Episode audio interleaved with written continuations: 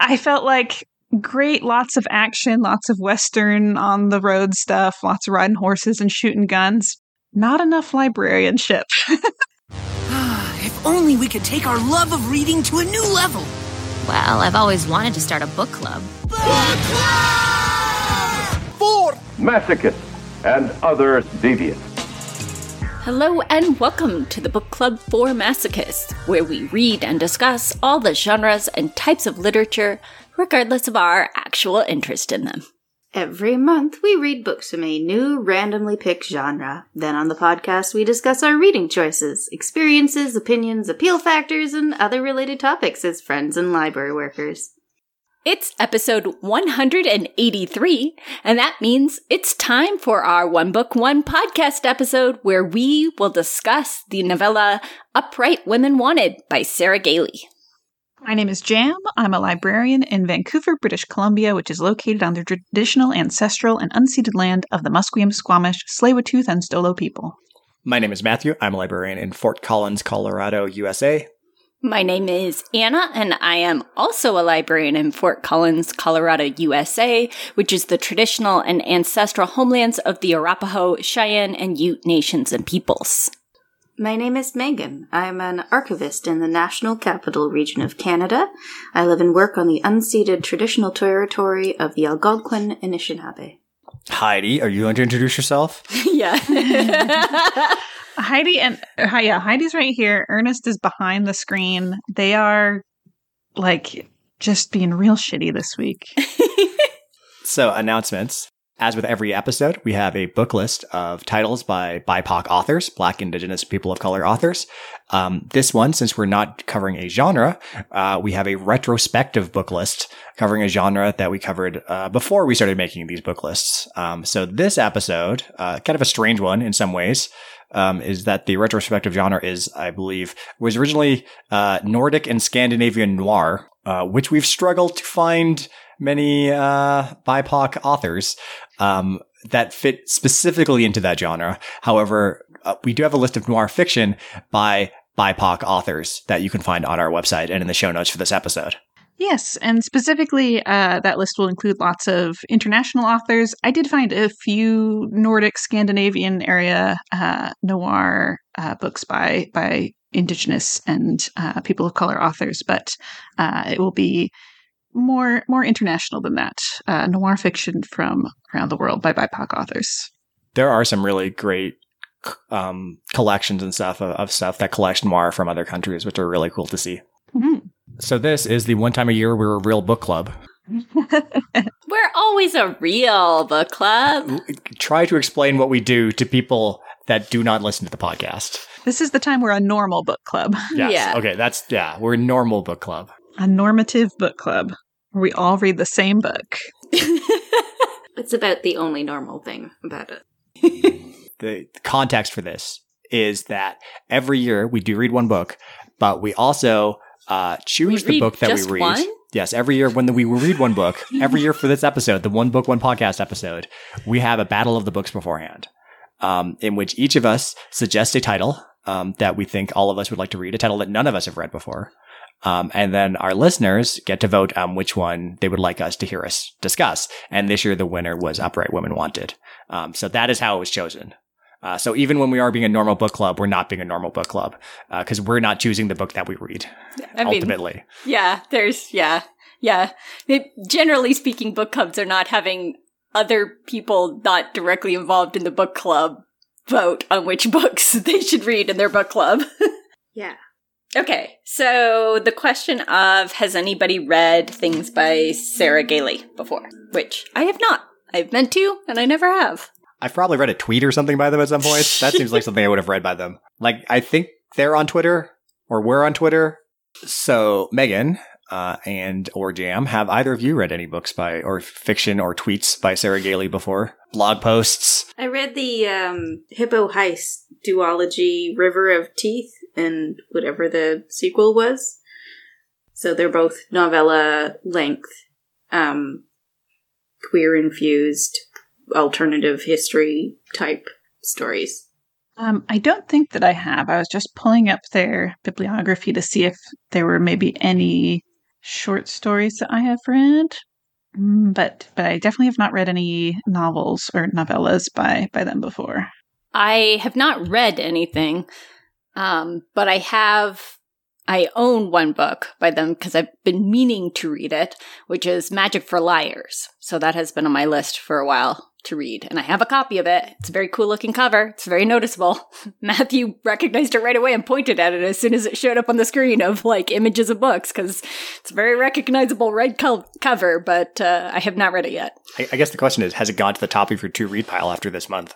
I mean, uh, that's a, such a complicated question. My read pile is. Anna does not have one to read pile. No. The answer to this. that is like that, that question works for other people. It doesn't work for me. I don't. I don't have a like my Matthew right now has been like. Do we need to buy you another special shelf set for the bedroom just so you can put all the books that are stacked on top of each other on your bedside table onto an actual shelf within like visual distance of you, which might be a good idea because I think there's about 12 of them now. I was going to say 10, so I'm, I'm underestimating a 10. When I lived alone, I used to organize my two read as like the other half of my bed. I would have separate piles across from it and Ben went away for a couple days and he came back and said, I have been supplanted by the books. And I was like, eh, well, yeah.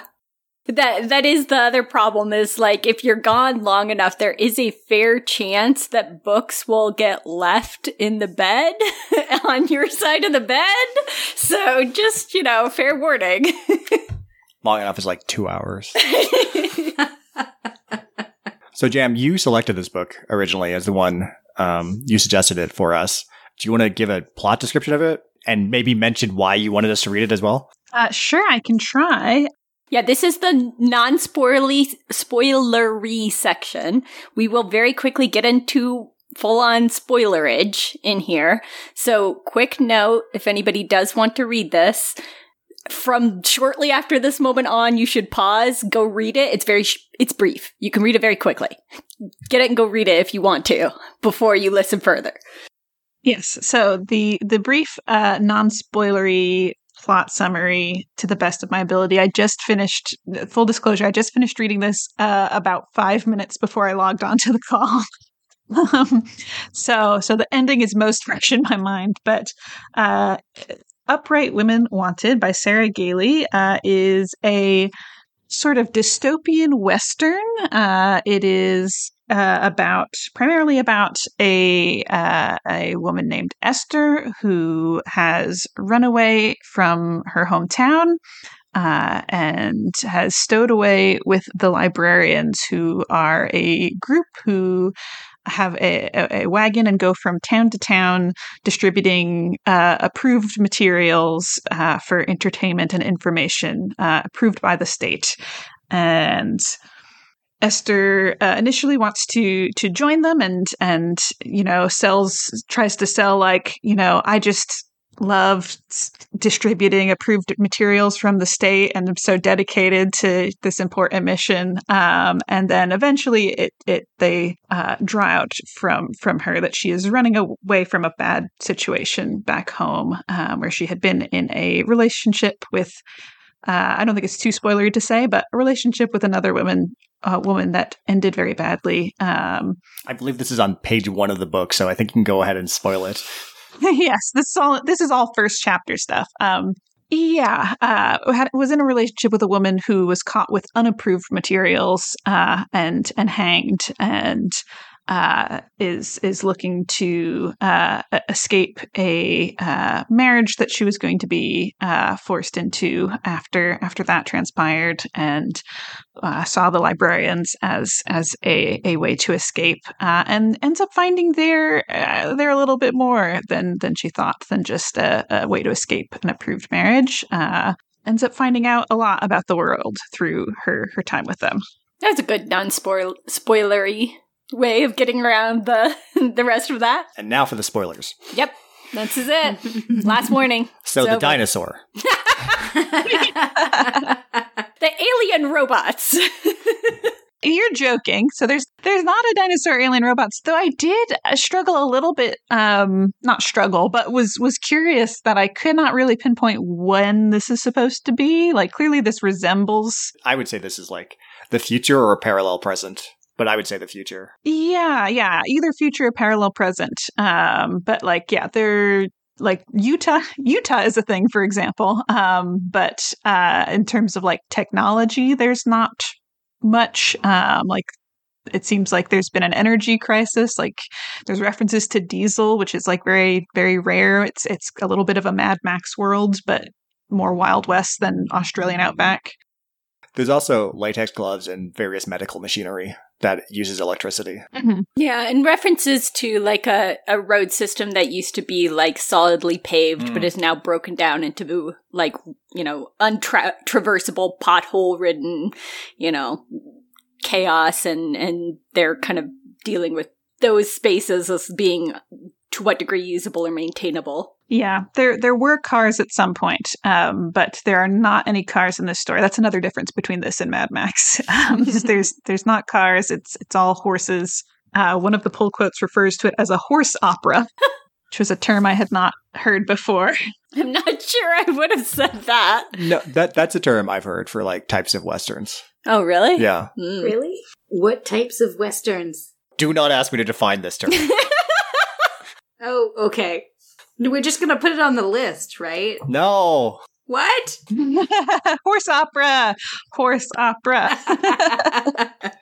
Uh, we do have to add weird western as a genre, though. Mm. Mm. I'm not mad about that.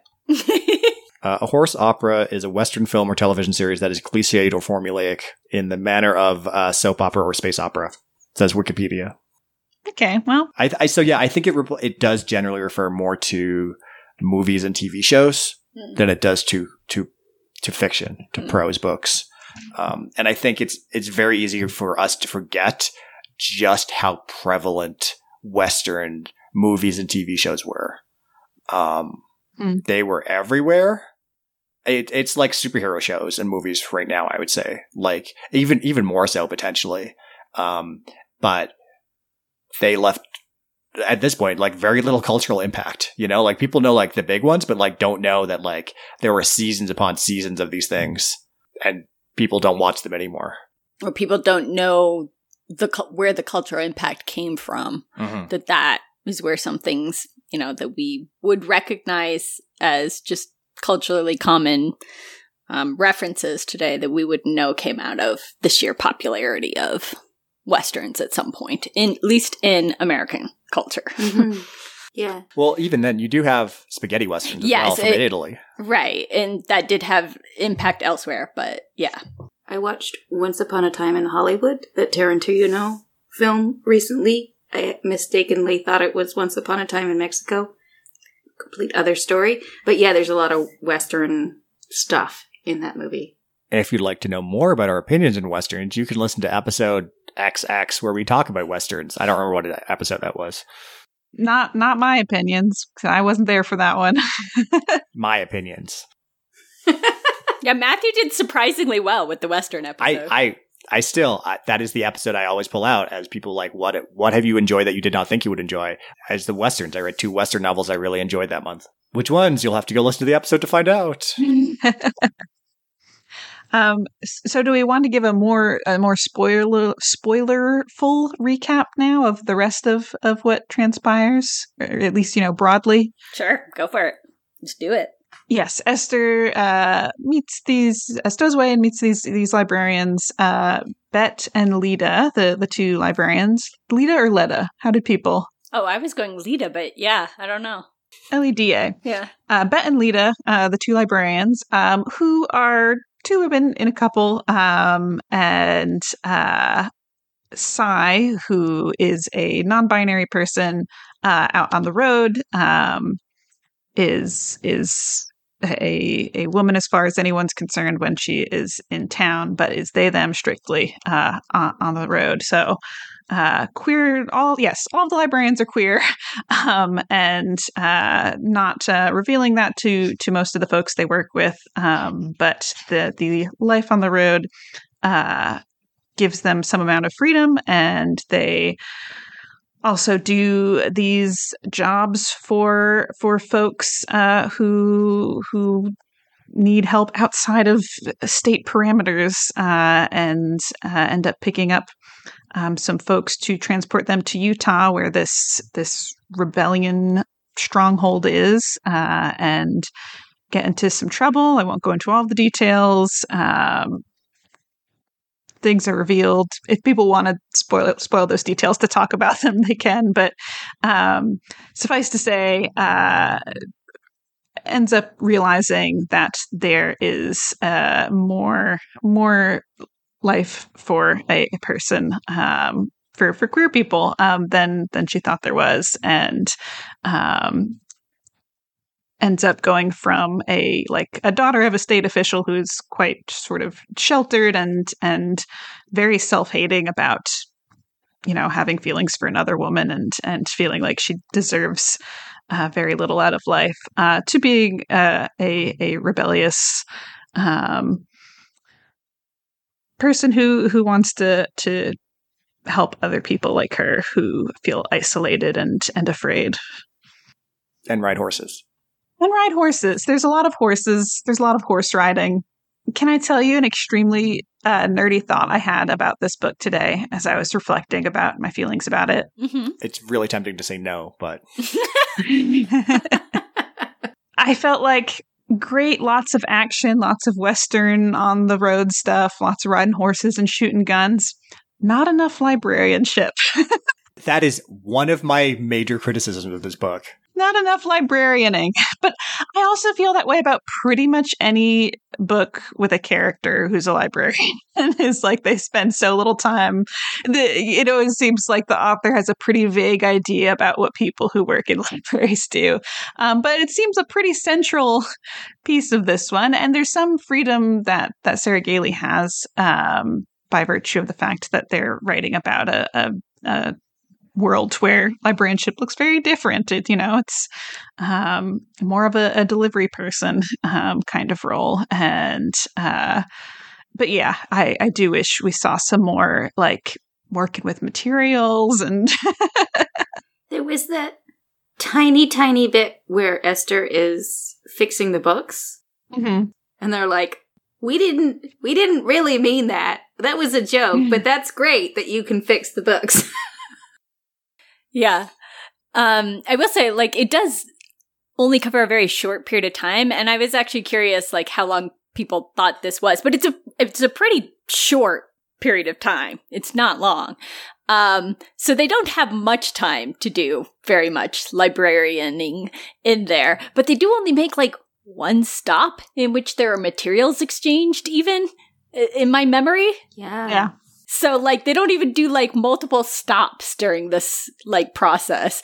Most of it is like them running from things or being chased or trying to get their package delivered. So you're saying this is a thriller because they're running a oh, lot. yeah, there you go. no, no. If you're on a horse, it's a Western. it's a horse opera. Well, I guess it's not formulaic, so it's not an opera. No, not really. One thing I will say is, Jam, you tricked us into reading a young adult novel. It's true. It's true. Uh, I'm looking at my copy and it's not labeled YA, so I mean, It should be. I had the same feels. it's very much a, a crossover hit. I was wondering, like, I have not read a Sarah Gailey novel before, and this felt very like like breezy, quick read, and I didn't know how much of that was um, like emulating the sort of pulp like style, um, or if that is just their regular writing style.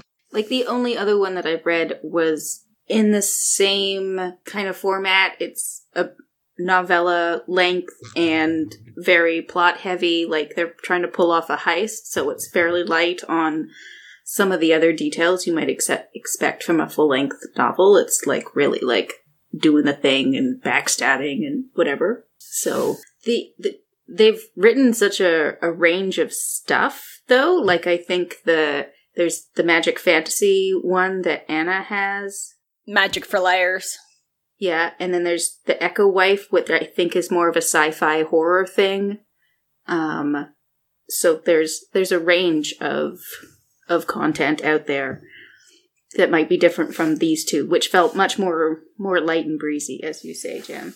Yeah, I was assuming some of that was also because of the novella format because it is very like it's it's very plot heavy, it's very fast moving. There's not there is a very strong suggestion of the world and the world building, but very little is directly seen or built out in ways that like some of it is like big gaps where I'm like I'm not sure I follow the logic of this but okay. You also ha- don't have time or space in this like short focused little like this very direct slice of experience that you're giving to unpack some of those pieces but I wasn't sure how much of that was the novella format how much of it was sort of the like the degree to which this is kind of YA or their general style I don't know. I'm curious, you, you since you all mentioned that it read like YA to you, how old did you read Esther as? Because I, I had a moment where I realized I had no idea how old anybody was. And Esther could have been like 17 or like 35. 15 because she seemed very naive in many ways in her thoughts and actions.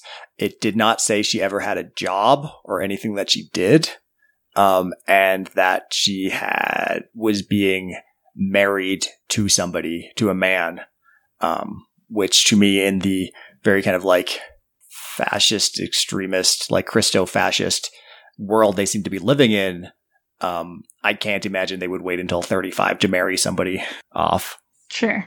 She did feel teens to me. I wouldn't have been able to say like 15 or 18 if you're that sheltered by your world. I feel like you could be older and still be unexperienced if you're as sheltered as Esther seemed to be.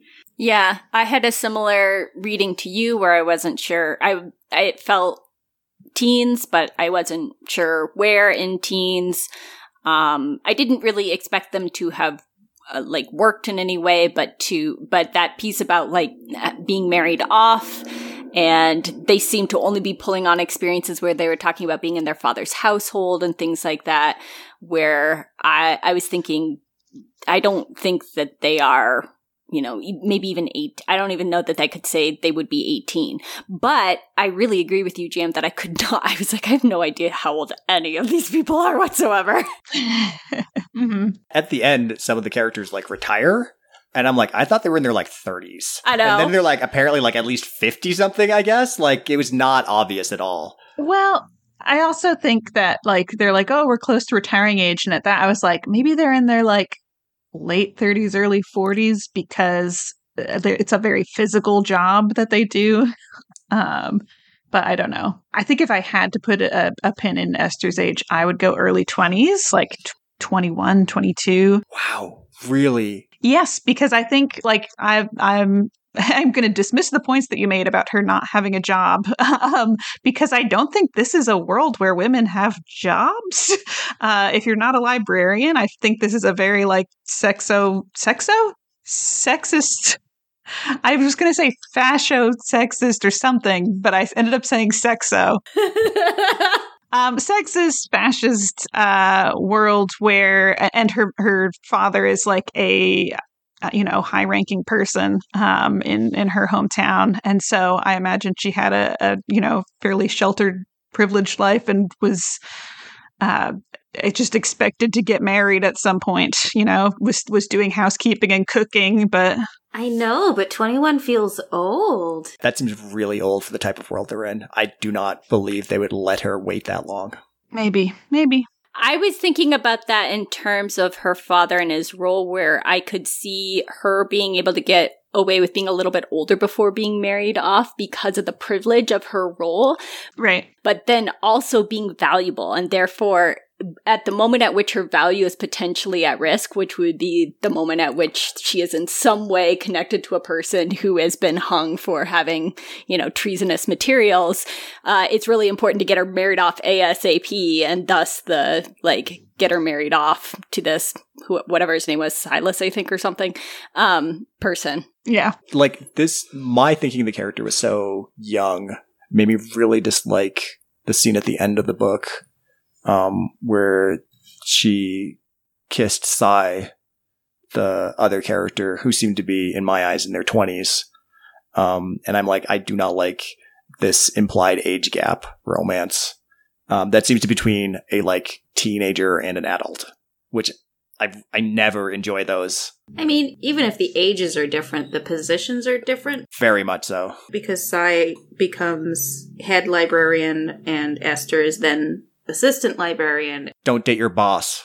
yeah, and maybe it doesn't end up being romance, but anyway, that strikes me as a little hee. I feel like applying that to this world is ludicrous.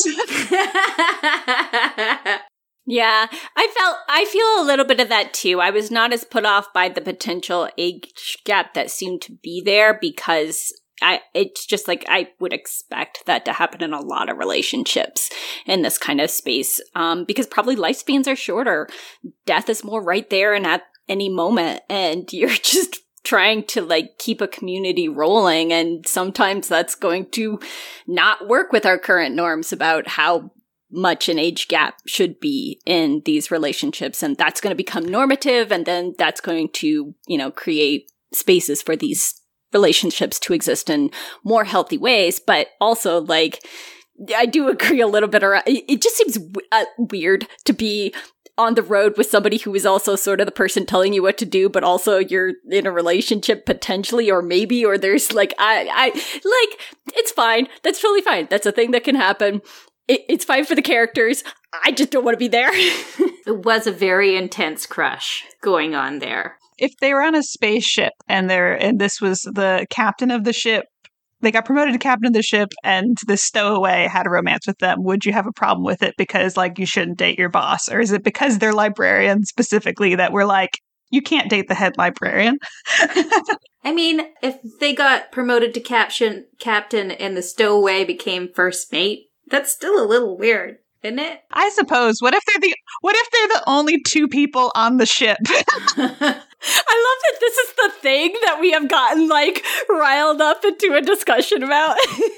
like I think that there's a secondary aspect of this, um, which I saw someone mention online in a review, which I think is valid, which is that um, Esther is not in a good mental space to be entering a relationship, considering her last. Like I don't know how involved she was with the her quote unquote best friend, but like that person just got killed like less than two weeks ago. it, it does develop very fast And so I think that there's like a power dynamic issue there where Cye is taking advantage of Esther. I don't know that Cye is taking advantage of Esther. I don't know if they're purposefully taking advantage of them, but I think they're taking advantage of them. I- so I am willing to give it more leeway because I don't, f- I feel like it's more like a fable in a lot of ways. Hmm. It doesn't quite feel like it's set in a grounded reality, even for its own reality. There's a certain degree to which, as much trauma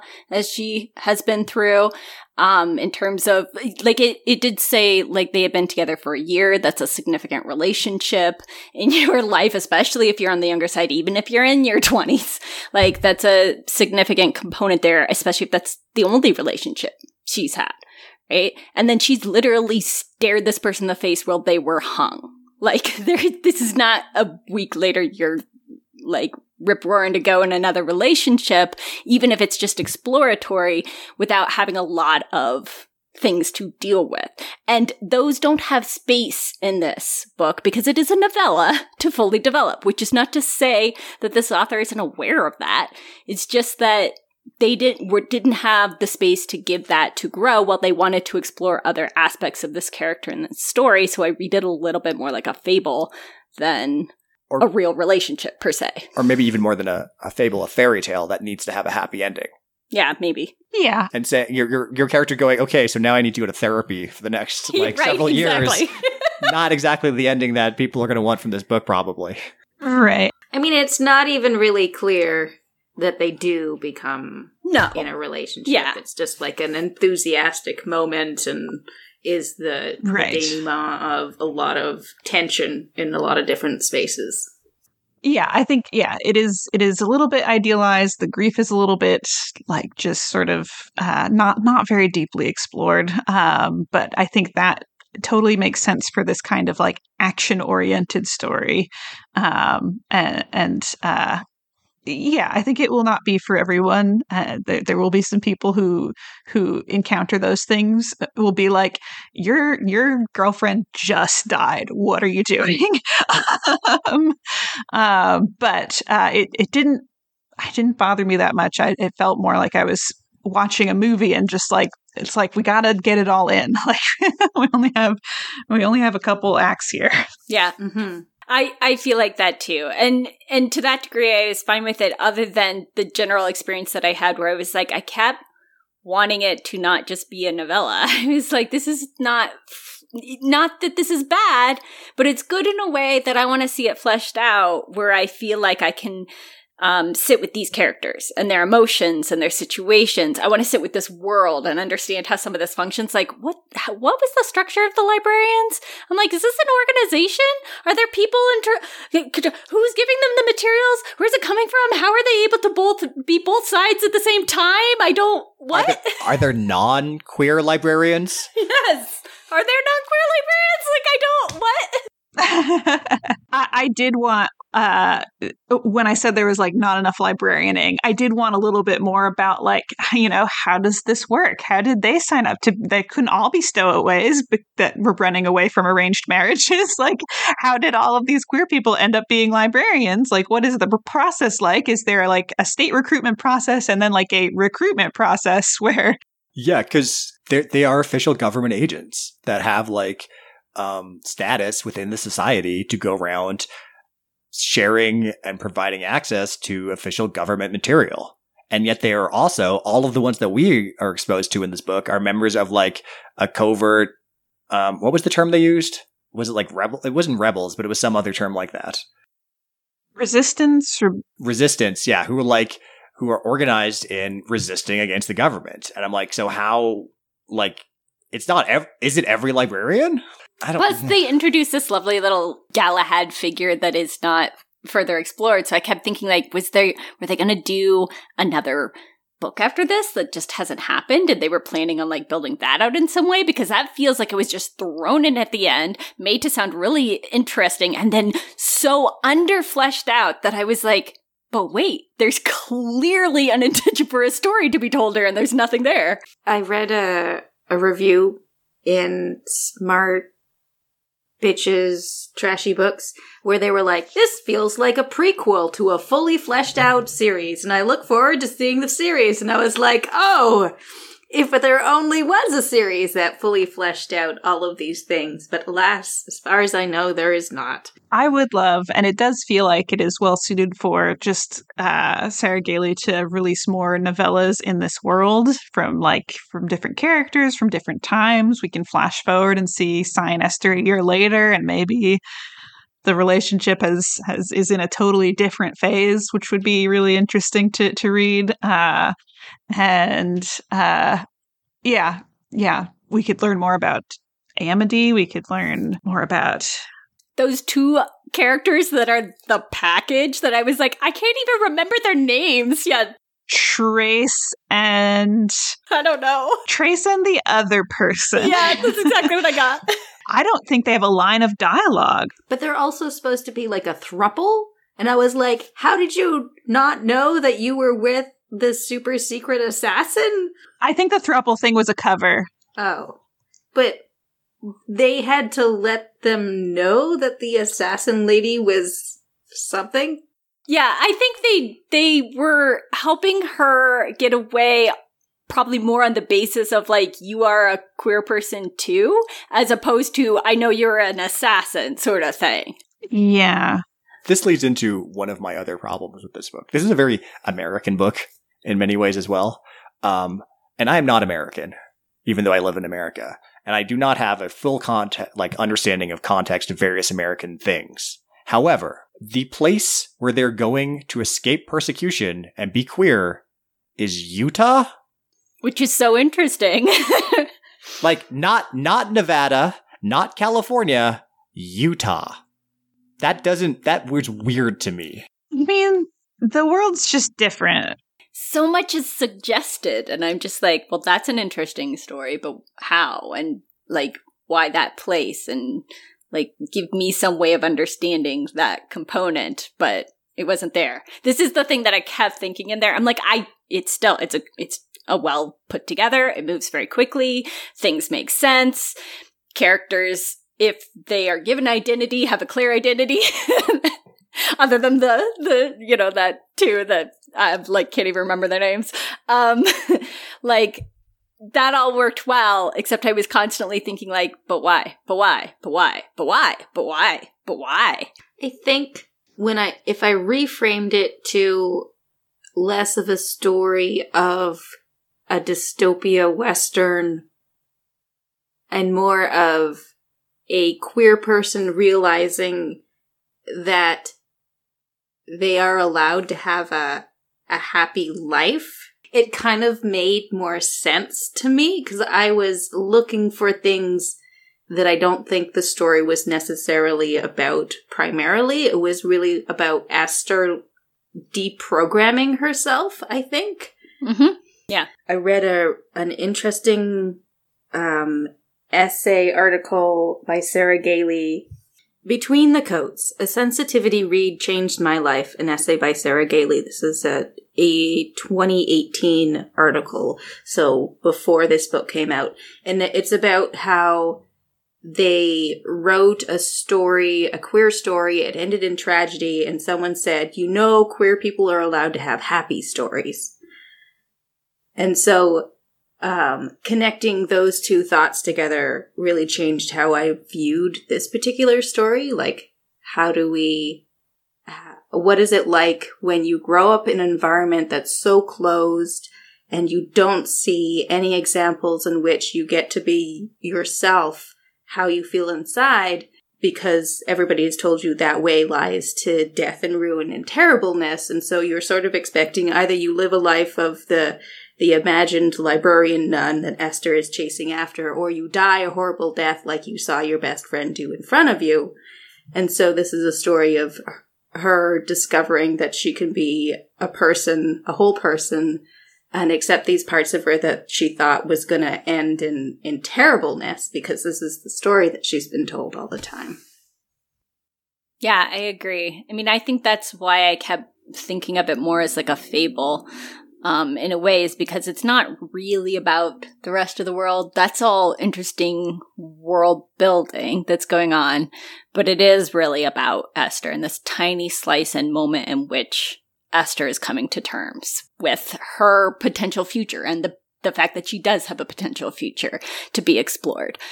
Um, so like, yes, I agree. I think that that is the core of this. Um, it's just like not maybe that is like not the thing that I potentially uh prefer to read in such as I should have prepped myself going into it for that. I think I would have liked it more if I had come in really thinking about the fact that this is a novella and understanding that it was going to, that it was going to be written as thin on certain details as it was would have helped me like like you the perspective that you brought Meghan. I think all of that would have helped me to really appreciate what it was doing more instead of sitting there being like, but why? But why? But why? When that was not productive. that was not helpful. That's how I read the book too. I was like, okay, but I feel like I didn't get out of the story what I thought I was going to get out of it. Like, what am I missing? Yeah. It, it clearly, like, it needs, like, a very obvious subtitle of just, like, a queer coming of age fable did you all read the acknowledgments at the end? Yeah, I did. Yeah, the so the the second page of the acknowledgments in particular, um, I feel like are the um, are are you know they're acknowledgments, but they're also sort of an afterwards. Uh, um, where Sarah Gailey writes like, "I owe this book uh, and my life to my queer community uh, for for people who think that all is lost if they can't find a way to bury the person who they are. This is for you. This is for all of you.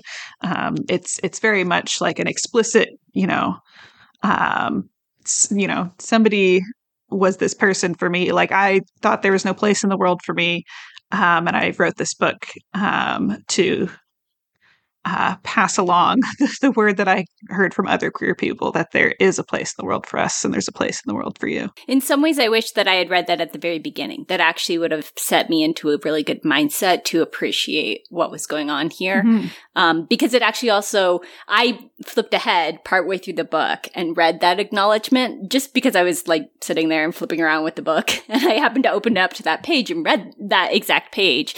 And it reframed the second part of the book then for me as I was reading it, where I was way more aware of her going through these thought processes where she is resituating things that so what it really made me super aware of is that um, dark space that you can get into where you are telling yourself that you are worthless that you bring nothing but destruction that you are like which is a space that people can get into for a lot of reasons. It doesn't just even have to be this reason of like um, queer identity being denied or things like that. Like there's all sorts of reasons you can end up in that space and it is a very difficult space to get out of. It's a very destructive space to be in. Um, and it made me very aware of that and the degree to which Sarah Gailey was, you know, really working on presenting a way for somebody to walk through that space productively. I keep looking at the Library of Congress subject headings for this book, and they're so lackluster. Is it like horses? Horses fiction? No, it is. There's two. So there's arranged marriage fiction and suspense fiction. What? Yeah, What? definitely needs horses fiction. What? It needs to be ho- horse opera fiction, queer queer self love fiction.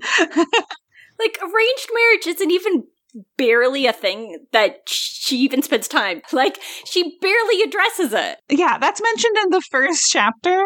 I did not remember that until like at the very end. I I like went back to the beginning to to read uh, something about Beatrice because I had forgotten that she had unapproved materials, and that's the thing that she was officially charged with.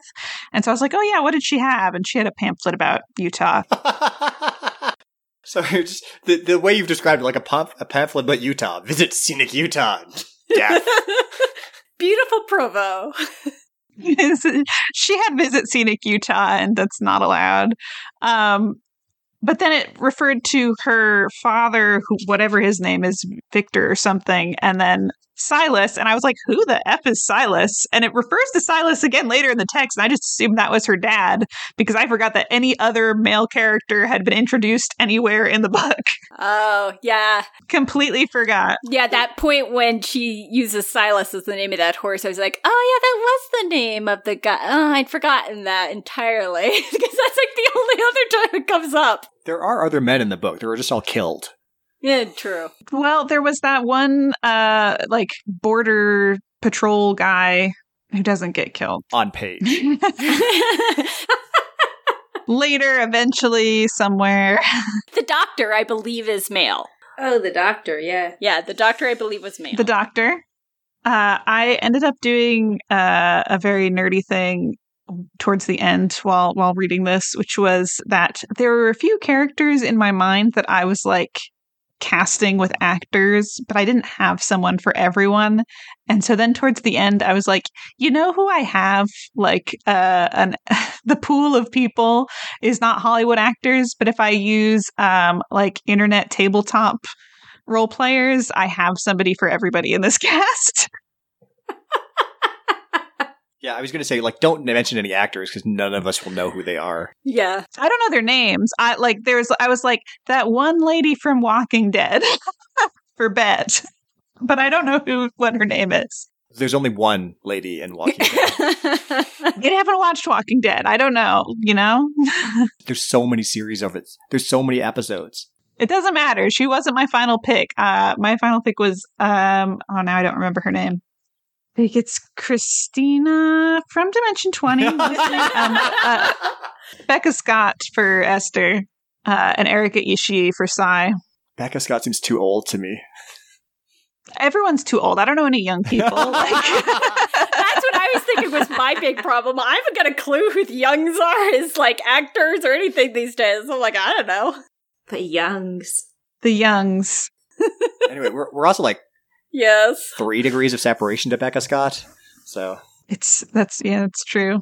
which means we're also uh, going to be no more than a few degrees of separation from anyone else I can mention. True, yeah. um, a, a, Aabria Iyengar's uh, uh, Amity, I think she would do great. Doesn't this is just for me? We'll link to some things in the show notes that have these people in them. If you had a sequel to this book, whose story would you want it to focus on first? Would you want like backstory for um Bet and Leda, or would you want like future story or something else entirely? Can someone tell me the name of that other person besides Trace? Trace and Genevieve. Genevieve. Genevieve and Trace. Jen, I believe they they put it at at one point. And I am so offended by the fact that they were in so much of this book and had no characterization, no sense of who they are, no backstory, no like nothing. They were literally just like The stick package. figures. Yes, they were a One, package. one of them had red hair. one of them had red hair. I, I think they laughed at some point, but I don't. Like that's I'm like I want a book for them because I'm so offended by how little of them was here. And I feel like most of the things that could have characterized them were mostly just characterizing Amity in contrast. Like I only remember they laughed because it was like they were laughing and having a good time, and Amity never smiled or something. Yeah. It's true. I'd be more interested in um like backstory on how Bet and, and Leda became librarians in the first place. Like how did that end up? Did they were they like good upstanding librarians giving out approved material and then you know they came across the the resistance or were they part of the resistance and tried to tried to infiltrate the librarian sisterhood Let's be honest. What we actually want is we want to read the librarian guidebook that they give out to people. Yes. Yes. yeah. It, like a flip book in which one side is the official government one and the other side is like the the resistance one. Oh, yeah, I want both. I yeah, I want to read the official state one and I also want the like yeah, the underground like That would be great. I would love a book you could flip, you know, one way at one side, flip it over, get both versions. We are such fucking nerds. Like holy shit. I think I'd be disappointed if we weren't. I, I I had that thought earlier today where I was like, not enough librarianing in this book. And I was like, that's a nerdy thought. And then I was like, they're all gonna agree with me. you know, that's that's the nice thing. Mhm. Well, I am appreciative, though, still, that both you, Jam, and our audience selected for us something short. so, yes. short and still enjoyable to read. I don't think I ever actually said why I uh, nominated this one. I guess I probably talked about it in our, our Battle of the Books episode, but uh, yeah, short is definitely a a uh, appeal factor. Uh, uh, but yeah, a, a book. It's a book about queer librarians, you know. and it delivered. I mean, it delivered on the queer front quite a bit. I the librarianship front. We have questions about. Yeah, that's what happens when your librarian book ends up on a all librarian podcast. We have questions.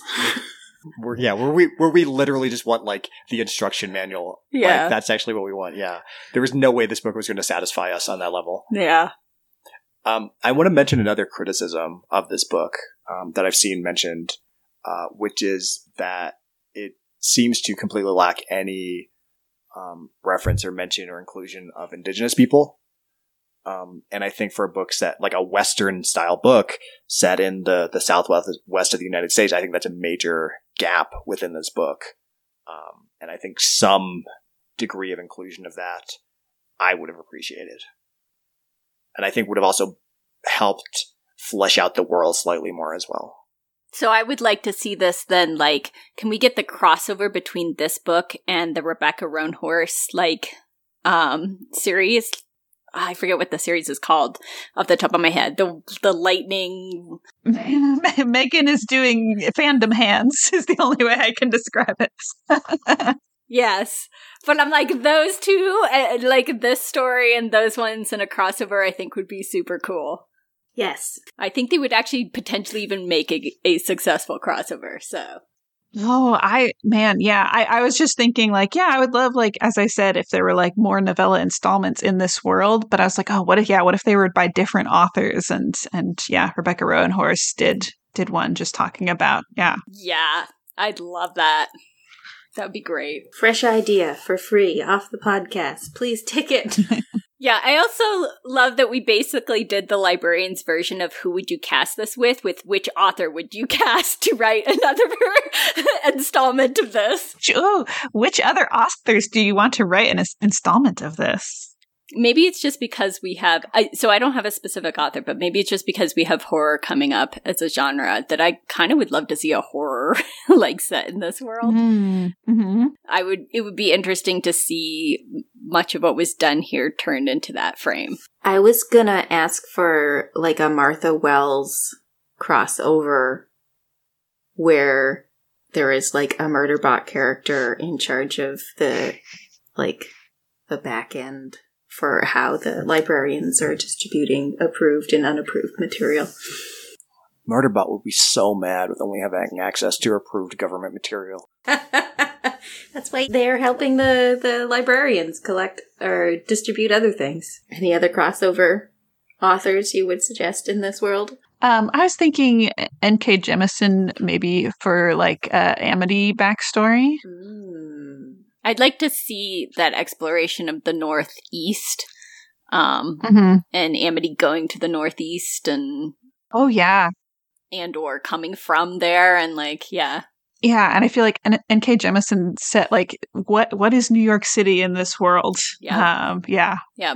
I mean, there's a lot of opportunity for the for the like the why of the dystopia, how it was in this post scarcity world, what happened, and that like Maybe it's some Lovecraftian horror that happened. That would be fun. All right. Do we have any other insightful?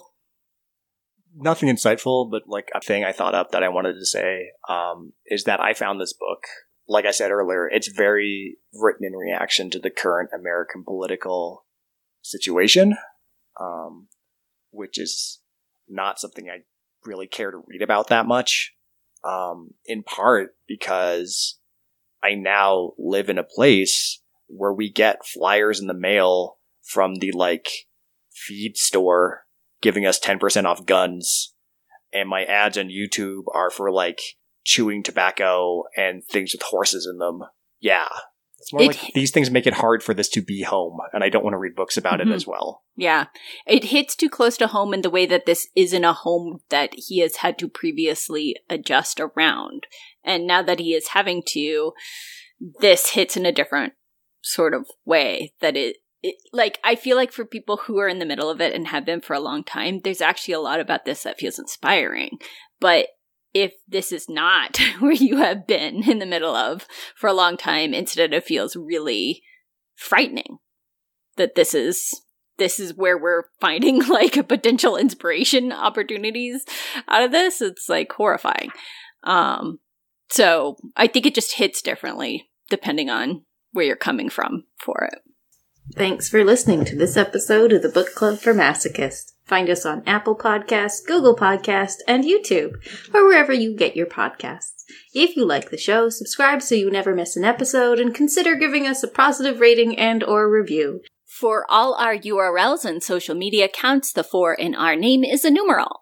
You can go to our website at bookclub4m.com, join our Facebook group at facebook.com slash groups slash bookclub4m, and find us on Instagram at bookclub4m. Our email address is bookclub4m at gmail.com. On our website, you can find show notes that will provide links to things we mentioned, social media info for everyone who appeared on this episode, very varied social media info at this point, um, and genre based book lists of titles by authors of color. You can suggest a genre or title for us to read or request a recommendation from us. We have a form you can fill out at our website, bookclub4m.com. Uh, no promises on reading your specific suggestion, but if you ask for a recommendation, we will give you one. Also, no, you do not need to recommend horse opera as a genre to us. Double horse opera. Stagecoach opera? All opinions are our own and do not reflect our places of employment if they exist. Our theme music is To Arrakis by Dark Sun from the Free Music Archive. New episodes are on the first and third Tuesday of every month. Join us again on Tuesday, October 3rd.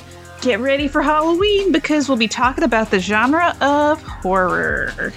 And then on Tuesday, November 7th, we'll be discussing the nonfiction genre of crafts and crafting, uh, which hopefully you will be working on for your exciting Halloween costumes. And that does mean that there will only be one episode in October.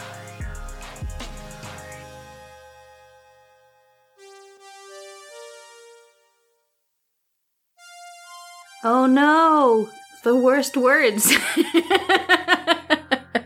I feel like the name Sarah Gailey is very easy for me to remember because they write very gay books. Sorry, I'll be right back. Ernest has puked. Uh oh. You know, I apologized in advance. In um, a few days ago, we were trying to decide what they were called now if they were not tweets, and somebody said X Files, and I was like, yes, I like that way better than what they decided. They're like supposed to be Zeets or something like that, and I was like, no, uh, these are X Files. Anyway, okay, puke is solved. Puke is cleaned up. Okay, you just threw a towel on top of it. That's what. It's out of sight. I, I wiped it up a little because it was on carpet. If it was on hardwood floor, I would just throw a paper towel on it and deal with it later. But yeah. yeah. Ernie puked again. oh. well, that's that's the outro.